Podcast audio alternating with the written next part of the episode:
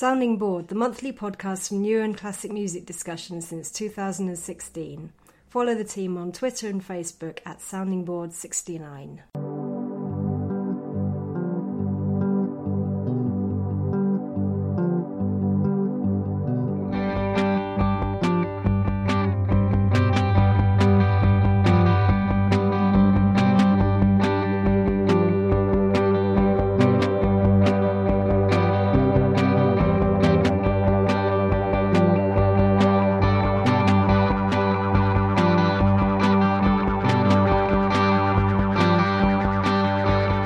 Welcome to the fourth of the Sounding Bored interview podcasts. I'm Rob Langham, and today I'm delighted to air the results of a chat I had with Matthew Worley, who's Professor of History at Reading University and author of a new book, No Future Punk, Politics and British Youth Culture, 1976 to 1984. It's an engrossing account of how music, and punk in particular, interacted with society at what was a turbulent time indeed in Great Britain. The book is published by Cambridge University Press and it's available widely as well as in all the proverbial good bookshops. Matt was kind enough to chat about the book and the punk and post punk eras, and the results can be heard after this break.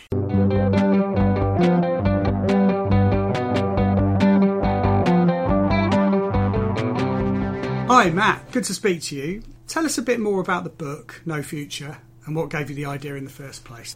Well, the idea from the book was to write a history of punk that wasn't simply so and so joined a band in 1975 and they went on and did this, and then a new bass player came in.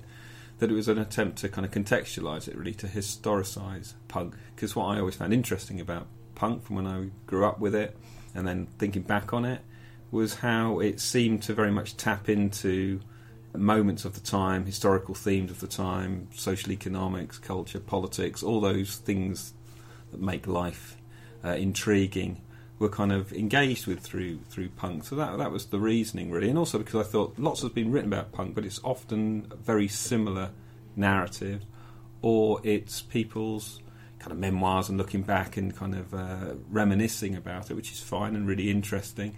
But there's only so many times you can kind of hear those stories. So I wanted to go back and stop punk being kind of simply absorbed into this kind of rock and roll trajectory where it just became another kind of blip on the map. You know, mods and glam, and then there's punk, and there's new romantics, and then there's rave or whatever. To say, well, actually, no, this period was quite interesting because of how diverse punk's influence became and how it it really tapped into changes that were ongoing in Britain and maybe the world at the time as well. Yeah, um, I was going to ask you actually. My next mm-hmm. question, you pretty much already answered it, which was why 1976 to 1984 is such a fertile area for a study. Mm. Why did you extend the time frame to the latter date in particular? Because that's probably considered a little bit after punk. Yeah, yeah. I mean, it, punk's one of those contested terms, isn't it? Everyone yeah. has their own different definition. Uh, of it, and I tried to not get too bogged down in, in in trying to define it as an absolute thing, which I don't think you really can do. So I looked at the different ways in which people interpreted interpreted it and tried to bring out some themes that cut across it. And I kind of thought, really, that the end date was defined by George Orwell, really, in 1984, being something a kind of a, a trope that runs through punk from quite early on, from the Clash song 1977 and the end of that, where the Clash count down to 1984 um, I think punk was always thinking about clampdowns and the kind of the state kind of coming to get you, that kind of authoritarian, totalitarian fear of the future. Crass setting up their record label that counted down to 84, and the more you look, you suddenly see George Orwell or Winston Smith or 1984 cropping up in songs by the Jam or whatever. And so it's it kind of I kind of thought, yeah, well, that's and it's an arbitrary end, but it was an end that kind of made sense within my notion of a of okay, people think there's no future and they're going to do something about it.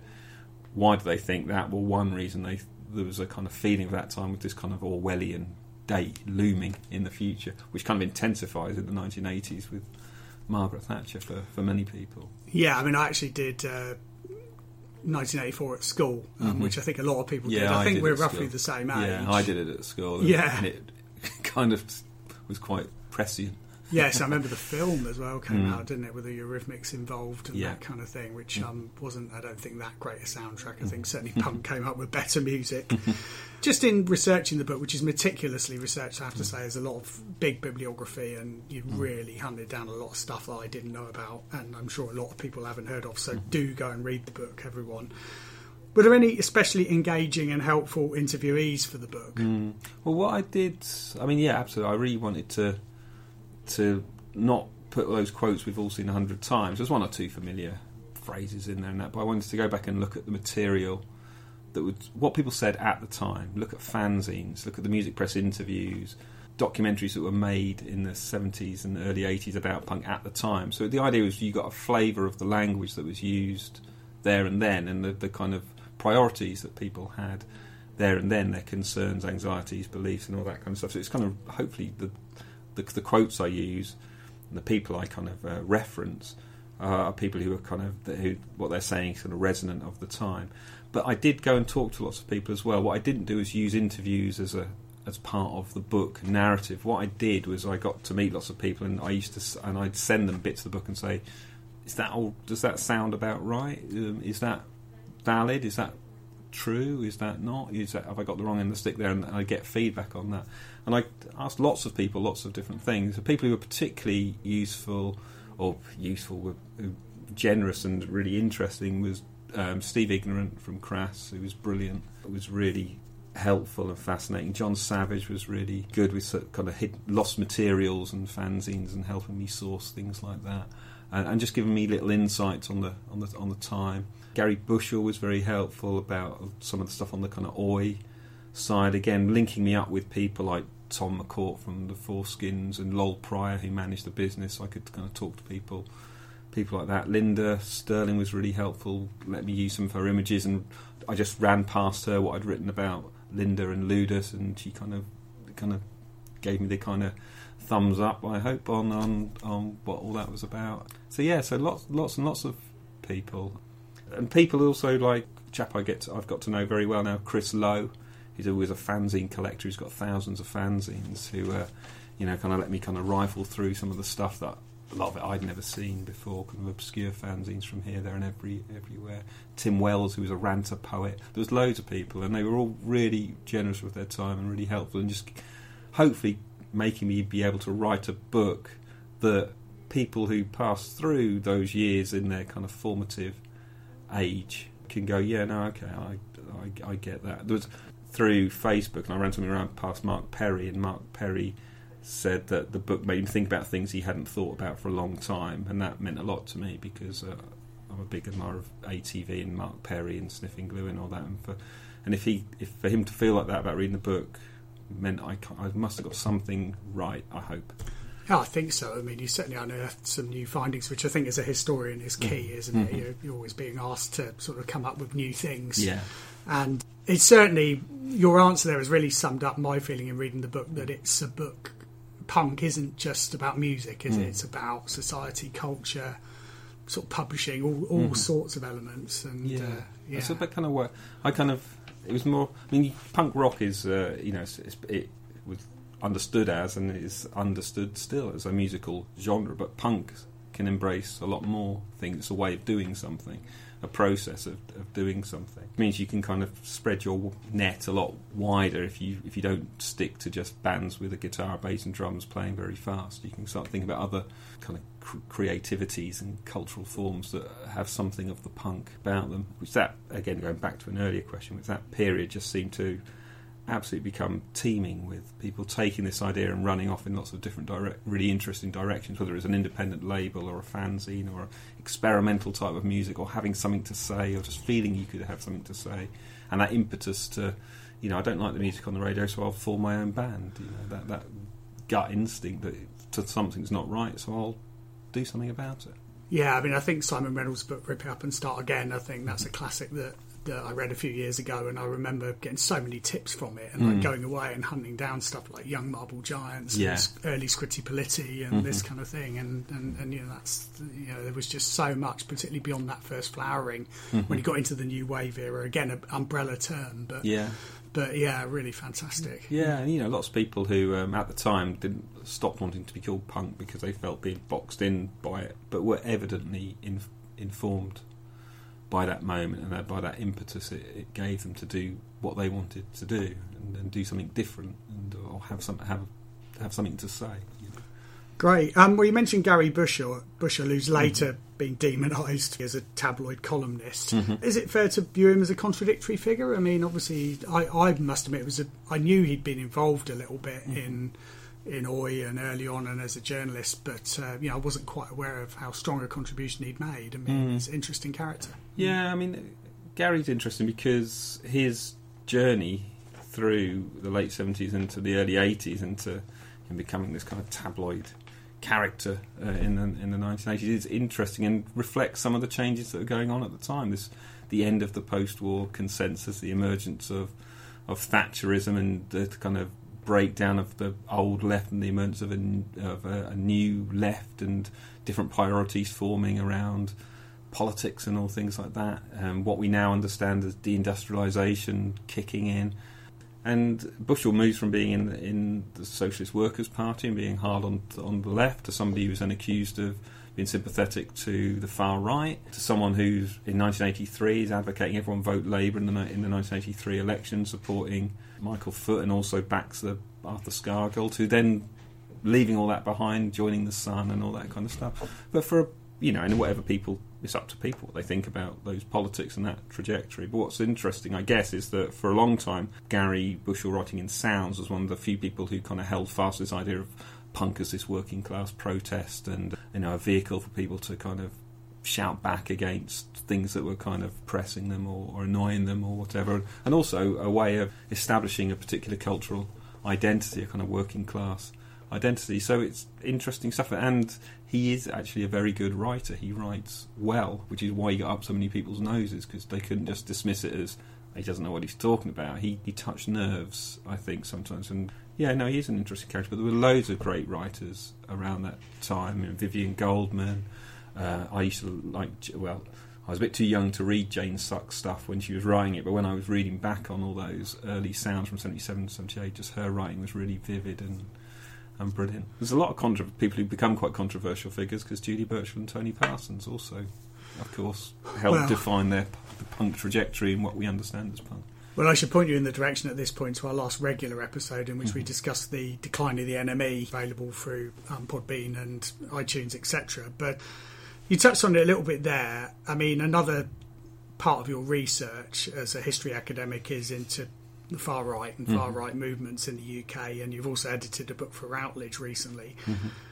How much did this research inform the volume? And I'm thinking of the many mentions you make of the likes of Rock Against Racism, even Rock mm-hmm. Against Communism, which mm-hmm. I'd never heard of, Skrewdriver, mm-hmm. ever controversial topic, and, and, mm-hmm. and, other things. I mean, how much did that come into it? Yeah, no, I mean, there's a, a whole chapter, and it's based on an article I had published a, a while back, really looking at the way in which political organisations on the left and the right tried to claim punk uh, for themselves or for their politics. And this, this was always difficult to do because, as we said earlier, punk's very contested. It can mean lots of different things. And also, I think uh, running through a lot of punk was a kind of sense that politics were either irrelevant or had run their course, that those old the old ways of doing things were no no longer relevant. With the far right stuff, that was partly in there because I didn't. I'm kind of wary of that kind of mythologizing of punk as being inherently progressive and anti-racist. Of course, lots of people in punk were doing things for great reasons and were anti-racist, but there was also there's a dark heart uh, at punk as well. You know, whether it's Malcolm McLaren putting the, the Cambridge rapist on his T-shirt, or some of the racist language that comes out of it, or being a breeding ground for bands like Screw, Skrewdriver to emerge and develop their kind of white noise lineage of. Uh, you know, of punk rock. Mean, it's what they do. They play punk rock, whether we like it or not. And I spend a lot of time on rock against racism and all the kind of good work that was done, kind of fighting the National Front and all that. But there was a response to it within a kind of a punk culture, which was first of all very minimal with the rock against communism in its initial phase up in Leeds, and then came down to London and then ultimately you, you've got a thing that's still going around the world today, blood and honour, and all that, all that kind of bonehead you know Nazi rock and roll. It's gone a bit folky, and it's really heavy metal nowadays. I think, but you know, it's part of the story, and it's something. What I wanted to do with the book was not kind of pretend everything was yeah great and right on. There were lots of quite nasty things going on about there, which in some ways is part of what makes punk interesting because it it's a, it was a it was it was going into dark places really and trying to grapple with fundamental changes ongoing in Britain and the world at the time and sometimes the answers that some people come up with aren't the ones that you necessarily want to want to hear. No, I mean it's a hard thing to control. I mean on this point it seemed to me that one of the strands that was most appealing about particularly new wave and early punk was two tone. Mm-hmm. Very exciting musical outpouring, and you know particularly found it attractive because it sort of crossed the racial divide with bands Mm. like the Selecter and the Specials. And is it a bit of a pity that this was such a short-lived thing? Because Yeah. since there doesn't seem to have been so much It's a funny along those lines. It's a funny thing, Tone, because yeah, I, I, I was uh, nine in 1980, and one of the first things I think I ever bought was first Specials album, the first Madness album. A friend of mine had the first Selecter album. He taped that for me, and you know we were all really, really into it. And I agree, it's, a, it's an amazing moment, and you know that. uh, You know, very much seen at the time as an amalgam of punk and ska, really, or early reggae at least. You know, turned into something new and very British and multicultural and it was for a very short time, 79 to 81, really. And everyone looks back and loves Two Tone, yet no one's really managed to do something similar again. I guess its spirit lives on, and it lives on through the musics that followed, whether a lot of the stuff that came out of Bristol at the end of the 80s and the 90s, drum and bass and things like that, are kind of black and white. Often you wouldn't know who the kind of race of the person making those records which is all to the good, I kind of think, because it kind of begins to break down those kind of artificial divides, really. So I think the spirit of Two Tone lives on, even if the the music itself has never really kind of been replicated or or or redone. Maybe just the people at the time just did it so well, we don't need to. Yes, well, possibly. But you make a good point because I think you could look at an artist like Burial and the dubstep thing, and as you say, it's, it's uh, a massive attack and all yeah, those people. yeah, yeah. So, yes, yeah, really interesting. I mean, another slightly divisive figure is Paul Weller. I mean, his Mm. current image, perhaps a bit unfairly, portrays him as something of a crotchety traditionalist, and, Mhm. and sort of, you know, with a, I think his solo work generally seen as sort of fairly conservative musically.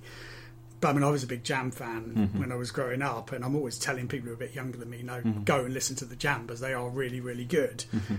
full of energy and urgency. I mean, where, where do you think the Jam stand in the musical pantheon? I talk about them a fair bit in the book, and again, they're really interesting because they come up at the same time as punk. They weren't that happy with the term punk. He preferred new wave, and he saw new new wave as being a kind of young, you know, teenagers making music rather than this aging constituency of rock and rock and rollers. You can't play rock and roll with a beer gut was one of his quotes from from the time they were kind of outsiders. They weren't part of the inner circle, but they immediately, lots of people absolutely loved the Jam for their energy and for the, the noise they made. There's all the kind of question about their politics early on, early interviews where they sound a bit kind of young. Well, basically said they'd vote Tory because it can't get any worse. and then Weller becoming very left wing and supporting CND, and later on Red Wedge and all that. So fascinating. Again, it's really interesting watching him essentially grow up really from being what was he 17 and 77 or something like that and developing his ideas and becoming I still think certainly in the jam period one of the best lyricists this country's ever kind of produced really and the, you know you read the lyrics for something like Town Called Mal- Malice or Funeral Pyre or Going Underground and that's as close to getting a real sense of certainly as I remember it what it felt like to be around it and in that period those songs and those lyrics feel like the time and I think he was great at capturing capturing that. You know, he's a, a brilliant lyricist, the Jam. So you, you know, the, the whole because of the mod image, were they punk? Were they punk? Well, I, I don't really care really about those kind of debates. Really, they were a great band who said great things and were a lot more experimental than a lot of people gave them credit for at the time. When you listen to Sound Affects, for example, they're bringing in ideas that they've obviously taken from people like Gang of Four and things like Scrape Away. And by the time of the the final album, they're bringing in the kind of there's a kind of Pigbag feeling to some of the songs like Precious, isn't there, and stuff like that. And you know, the, they were doing, they were they were doing great things, and in a way, the fact they split up when they did was brilliant, really, because they just leave you with this wonderful canon of uh, six great albums and and then one of the best runs of singles outside of people like Buzzcocks and uh, maybe the Smiths uh, th- from that period. Yeah, I remember, but I think I'm right in this. I mean, someone will correct me on Twitter with this, but Beat Surrender, I seem to remember it going in pretty high in the charts and being on top of the pops, and that was one of the first times I Yeah. was exposed to them. And yeah, I mean, it was it really did sum things up. I mean, maybe that's because I came from a small Berkshire town hmm. and they were from Woking, which isn't that far away. And, and and that was another thing about punk, wasn't it? A lot of the protagonists came from. I mean, there was the sound of the suburbs was Yeah. the name of the song, wasn't it? Hmm.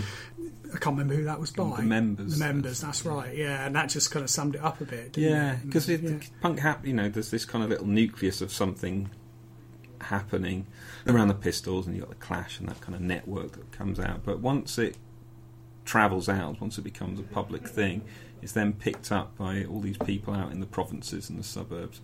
And you know, for I guess for some of the inner circle, that's when it all go. Yeah, that's the end of it, and they don't. You know, there's a a kind of they, they never understood it. They got it all wrong. But for me, I think it's really interesting when people pick up on something that's had a cultural impact and turn it into their own thing and can make sense of it and do something with it, whether it's forming a band, whether it's writing a fanzine, whether it's starting a record label, whether it's put, putting on a gig, whether it's just having two or three years of your life that are more exciting than they would have been had you not adopted punk as some kind of identity or, or something you could relate to. And the kind of provincialness of punk is one of its great things, I think, rather than a, a weakness. I'm, I like the more kind of out of the way it is. The idea of the one punk in the village kind of trying to find someone else who can will listen to these records with them is a, a brilliant thing. I think a lot of things that people from smaller places probably uh, relate to. Yeah, I mean, on that point, I'm wondering whether you've seen, I'm sure you have, you've probably seen Oil City Confidential, Yeah. the Dr. Feelgood documentary, Yeah, which is at. Canvey Island, which is, you know, I mean, they were very early, weren't they? They're really seen as one of the kind of trailblazers. But that is, yeah, a great watch, I think. Mm-hmm. Yeah, you it's a brilliant film. Really I mean, interesting. Yeah, I mean, it's like you can kind of, when you look back on it. I mean, at the time, this idea punk appeared to this brand new thing. There's the kind of myth of year zero and all that. And the further away you get, the more you can look back and you can see its precedents and what was going to inform it and things like that. One thing about Dr. Feelgood, absolutely, I think they were an influence on a lot of people. But it's a classic example of a band that would just, relative to a lot of the people who would become punks, were getting on a bit. They were old, and I think integral to punk was the idea. Yeah, these, these bands are great and they did great things, but I'm 16, 17. I want to be seeing people my age on stage, not watching people, let's say, elder brothers. Yes, yeah. on stage instead. And for our Oxford listeners, Mm. I think there are quite a few. Wilko Johnson's actually playing at the O2, I think, quite soon. So um, Yeah. look out for that one. We're going to take a quick break now, and I'll come back and ask Matt some questions.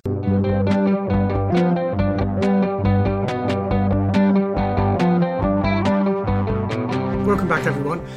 Uh, coming back to the politics, you mentioned it early on. Margaret Thatcher obviously took over as Prime Minister in 1979, which is sort of roughly halfway through the period looked after by the book. I mean, did that intensify the atmosphere of protest in punk, would you say? Yeah, you get a kind of rebirth of a, a very kind of, I guess, your hardcore punk bands and the kind of the, the, the context for your anarcho bands like Crass, who really go to war with Thatcher and everything she stands for. At that time, it's important that you know punk begins in the in the middle of the seventies under a under a Labour government, and something is going awry or is perceived to be going awry, and people are responding to it. Thatcher is one response, punk was another response. I'm sure you, you could all pick out other responses to this kind of social, economic, and political change of the, of the time. But once I think Margaret Thatcher kicks in, 1979 uh, 80, and then you've got the riots of 81 and the Falklands War and the kind of controversies that reverberate around that. Miners' strike, Battle of the Beanfield, you know, a real kind of. People talk about the 70s being a kind of decade of conflict, but the 80s were just as conflicted and just as violent as the 19, 1970s. I think the difference was the, the state were on top in the 1980s, where in the 1970s it looked like the state was somehow falling away, which was created that kind of sense of it's the anarchy, isn't it? In anarchy in the UK. So yeah, so I think Margaret Thatcher just became as well this totem figure that whatever strand of punk you were, or however much you were influenced by punk, you're going to have to look long and hard to find a, a kind of uh, at the time a kind of uh, punk record in support of Margaret Thatcher. She seemed to embody everything that punk was railing railing against. No doubt there are exceptions to that rule, and quite a lot of punks become conservatives. But at the time, it, you'd be hard hard pushed, I would say. Yes, and the latter part of the period, once Thatcher consolidated her position post the Falklands War, saw the likes of Billy Bragg, Mm-hmm. Paul Weller, as you mentioned, and the Redskins emerge as, as part of this kind of red wedge. Yeah. And then there was the Council Collective. I remember that single. I remember, yeah. I mean, how would you reflect on that era now? I think it's really. I mean, all those people come through punk who were, you know, they they, they to change the music. There was an idea. There was a conversation at the time that one of the problems with punk was that it it reaffirmed your your oppression, as it were. You know, you're just being angry all the time. You're singing about how rubbish everything is. You're making records that are kind of angry and are based around two or three chords. What you're doing is reaffirming your problem. You're not solving it and so you get quite a lot of this was quite a lot of rhetoric about this at the time. So instead of doing that, you begin to have different musical forms, but you still want to keep the political message in it. So you know, the Jam become the style council. The Redskins adopt a far more kind of Motown, uh, punky Motown sound, and people like Dexys. Soul and all that kind of stuff. Um, Billy Bragg takes a kind of folk route, but still with a kind of punk impulse. Something you can recognise that he comes from punk even when he does what he does. But they're going off in a different way. And I think, and there's been a recent book out by Daniel Rachel who writes about Rock Against Racism, Two Tone, and Red Wedge. And by the end of the book, it's really interesting, lots of great interviews and that. By the end of that, you're kind of thinking, guy, if you read this, you'd think Red Wedge had won. But of course, they didn't win at all. And 87 was a devastating blow to anyone of that political persuasion. And I, have always got a sense that after the after the miners' strike, there was a sense, and particularly after the '87 election, there's a feeling of uh, we've we've kind of lost this, and where do we go now? And I think for a lot of people, it's a case of um, giving up. A lot of people say, "We'll, you know, we'll just keep plugging away," and other people kind of say, "We'll put, uh, put our energies into." Into other things, but something seems to change. What changed culturally is, of course, the of dance culture and rave and all that kind of stuff, which takes DIY and all that into a completely different. I guess there was a, maybe people were treated into hedonism, did they? A little bit, A little bit. individualism. Yeah, there's a, and also I've been thinking about this a lot recently. There's certainly is an element of that. We'll just, we'll just get out of it, yeah. you know, Mm. because nothing's going to change for the best, so we might as well just enjoy ourselves. Fair enough. And there's also the kind of you begin to see a nostalgia in the kind of independency in the indie scene.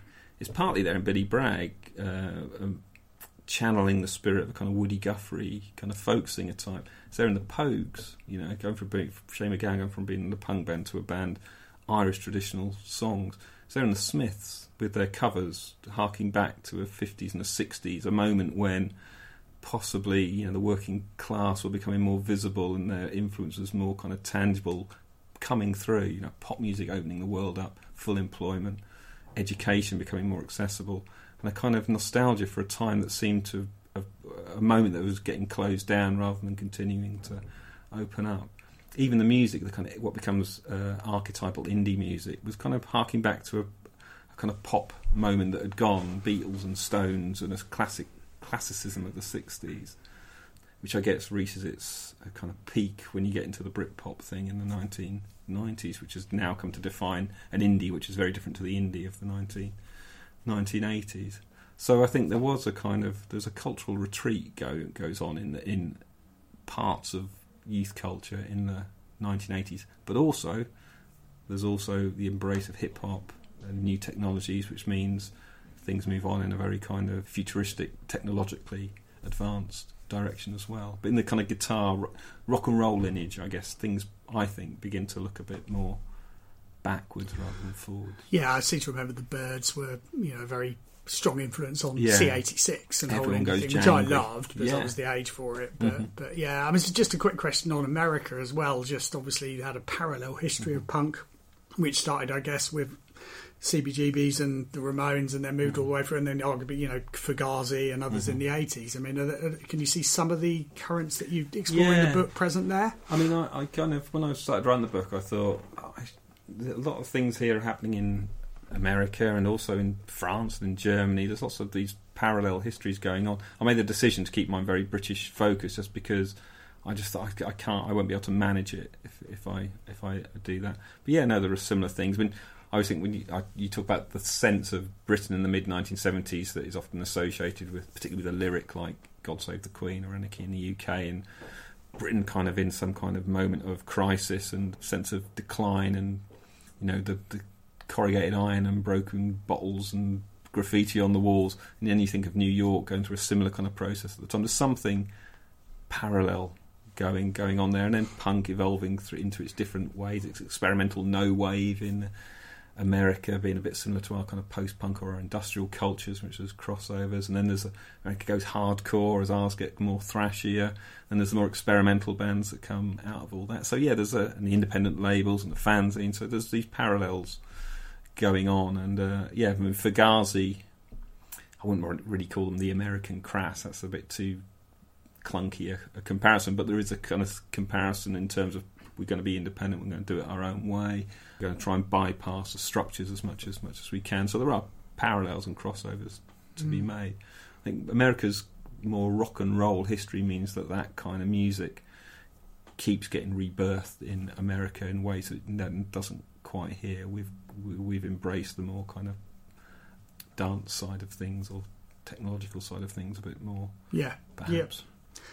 Yep. Well, which archival sources, magazines, and fanzines were most important in helping with the study? I think. I mean, you've mentioned fanzines as being quite. Yeah, fanzines are really important. Yeah, uh, something I want to do more on is write about fanzines. But I love fanzines because they're written bang in the moment without any thought to posterity. They're capturing what somebody thought and felt at that moment in that particular time.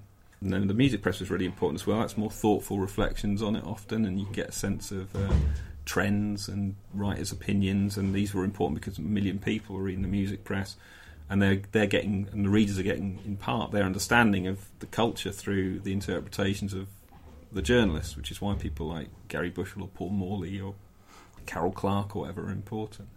In the fanzines, you get a kind of alternative voice to all that. So people who were scoffed at in the uh, music press, Adam and the Ants, say in the late 1970s, are loved in a lot of the fanzines and given loads of attention band who are you know big band amongst a lot of punks, UK Decay, featured in Sounds every now and again, but at the some of the fanzines are covering them a lot. Bands that are off the radar in the mainstream press, Six Minute War, you know, you can find brilliant interviews with them in the uh, in fanzines, uh, talking about why they release the records themselves, saying really quite saying things in a similar way that you know, Crass have become more well known for, but saying things in very different, and also being critical of the kind of politics of anarchism, as their politics were slightly more to the left. And so you get this whole debate going on in fanzines about punk's meaning, its politics, its place within the broader culture, as well as the enthusiasm of someone just trying to record a great night out or a bad night out or, yeah. or whatever it might be. Yeah, I mean, I love the, the cut and paste nature mm-hmm. of them, which seems to have gone now that we can all present things to quite a professional degree, mm. what with online presentation. Yeah, I was talking to Russ Bestley, who uh, writes a lot about punk design and particularly what DIY. Beca- well, his bugbear at the moment is DIY has become too much of a kind of an easy phrase to use. It doesn't take into account that a lot of the people who made some of these punk covers didn't really do it DIY. Really, they were trained designers, but also how that DIY look and how punk punk's kind of aesthetic developed was driven by the necessity of the tools you had to hand. It had to look like that. It wasn't always a choice. It was done as a part of a necessity. That's what you had to hand, you know. So there's a kind of a kind of two way thing that it's become now a generic kind of punk aesthetic, isn't it? Everyone knows let's make a punk record cover. It's got to have cut up lettering on it, and it's got to have this on it. At the time, it was a slightly more oh, yeah. organic it's process. Most you, know. could do. You didn't have access to technology. Absolutely, so, yeah. yeah. It's printed on that bit of, on that paper, and there's only twenty copies because that's all I could do. Yeah, yeah. So, lastly, uh, you grew up in Norwich. Mm-hmm. Um, how much did punk and new wave permeate there, and what were the key venues? Norwich out the way. We had a few bands that kind of tickled the music press, so people like the Higsons and maybe Serious Drinking got a bit of coverage and stuff like that. But generally, it was a very kind of closed local scene. People picked up on it. A couple of people saw the Pistols in '76, and a few more went and saw them when they played Christmas Eve in '77 few pubs began to take the punks in. A club called the Jacquard opened up in '79, opened by a chap called John Vince and the DJ John Fry, who uh, started putting on punk nights. Having earlier done it in a pub called the Woolpack, where they kind of the local punks would would gather. bands formed, fanzines formed. Backs Records was the big thing. There was a record company called Ace, which was really important for a lot of the early punks getting their stuff. And Ace merges with another record shop and becomes Backs Records, and Backs becomes part of the cartel, part of the whole kind of rough trade distribution thing. And that's when I, in the early 80s, when I was old enough to start buying records, that's where I'd go with my pocket money to buy one of the many singles that were up on the wall behind the counter, and you kind of look for something that looked interesting you'd read about in the music press and, or a fanzine to to buy. So yeah, Jacquard was important as a club. Backs was important as a record shop after Aces. Bands were Disrupters were our kind of anarchist band. What else was going on? At Norwich Arts Centre. Yeah, there was a lot, it was quite a vibrant little scene. The Gothic girls who uh, used the word Gothic before it had become a, a, a label, but were very much part of that dark aesthetic. Yeah, so it was kind of vibrant little hidden away scene. It did what punk did all over the country. Really, it kind of made things come alive a bit. And what are your favourite sort of albums and singles from the, the period that you cover in the book? Would you say?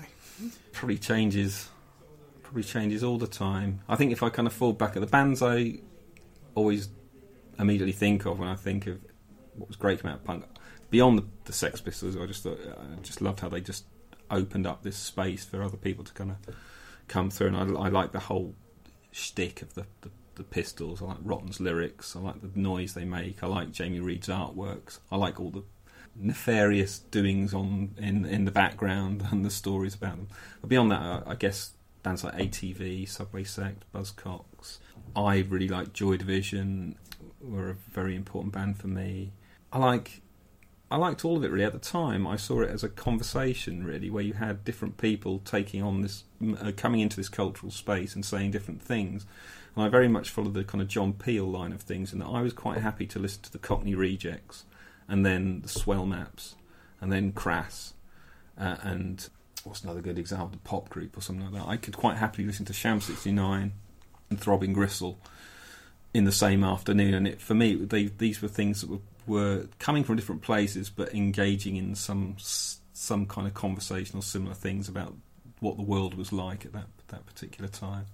So I I kind of find all of it interesting and enjoyable in lots of in lots of different ways. Really, I'm faffing because. Uh, I don't want to get pinned down. All right. That's my favourite favourite record. Well, I think we'll leave it at that. But cheers, Matt. It's been a real pleasure talking to you. Absolutely fascinating hearing about the book, and I'll tell the listeners a little bit more about how to order it and mm-hmm. where to buy it in the bit at the end. So, mm-hmm. anyway, thanks again for your time. That's all right. Thanks for cheers. asking me today.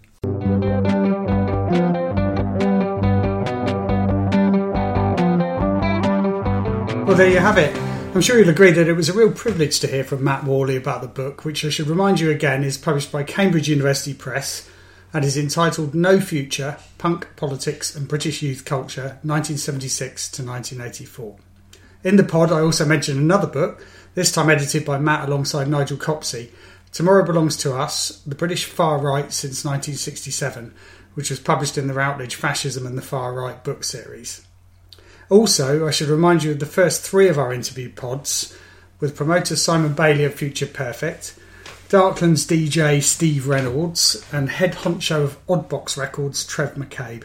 All are well worth a listen, as is episode 28 of the regular pod, where myself, Terry DeFellon, and Del Mantle picked over the carcass of the new Musical Express following its demise.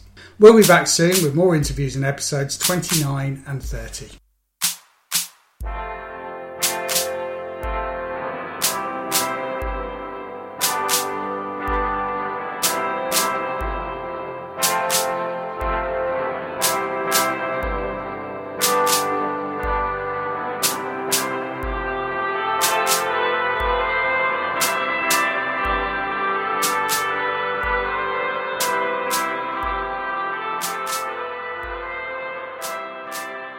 Listening. You can interact with the team at, at SoundingBored69 on Twitter and Facebook.